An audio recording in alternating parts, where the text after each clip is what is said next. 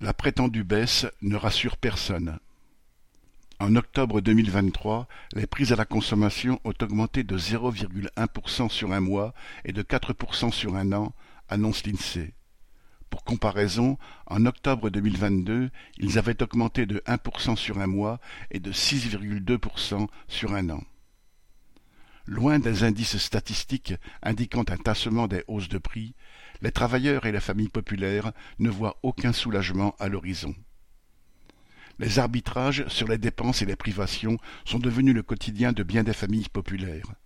En ce début d'hiver, avec le froid, la consommation d'électricité et de gaz redevient ainsi un enjeu.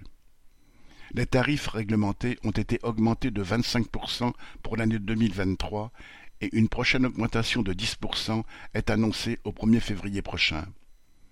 Les factures de rappel des fournisseurs d'énergie aux particuliers pour l'année en cours vont d'une centaine d'euros à parfois plus de mille.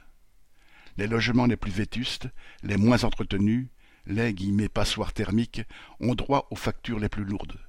En conséquence, on se chauffe moins ou plus du tout. Le racket opéré sur les classes populaires, bien mal dissimulé par le bouclier énergétique du gouvernement, est particulièrement scandaleux au regard des tarifs avantageux dont profitent les grandes entreprises. Il faut y ajouter les subventions publiques, comme ce fonds de 70 millions d'euros géré par BPI France sous le label Garantie électricité renouvelable, qui garantit un prix stable de l'électricité pour 20 ans aux entreprises qui s'engagent à utiliser de l'énergie verte. Ainsi, l'usine Stellantis de Poissy va maintenir le travail de nuit dans les seuls secteurs du ferrage et de la peinture, gros consommateurs d'énergie, car EDF paie l'entreprise pour l'inciter à produire lors des heures creuses dont le tarif est très avantageux. Dans cette société, il en va de l'électricité comme du reste.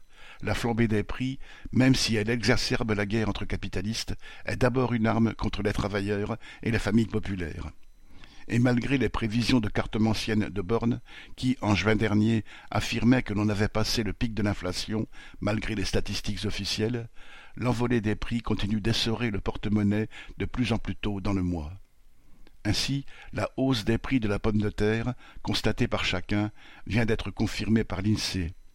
Le filet de un kilo est passé sur un an de un euro soixante-dix à deux euros neuf une hausse de 23% qui se situe légèrement au-dessus de la hausse officielle des prix de l'alimentaire sur les deux dernières années.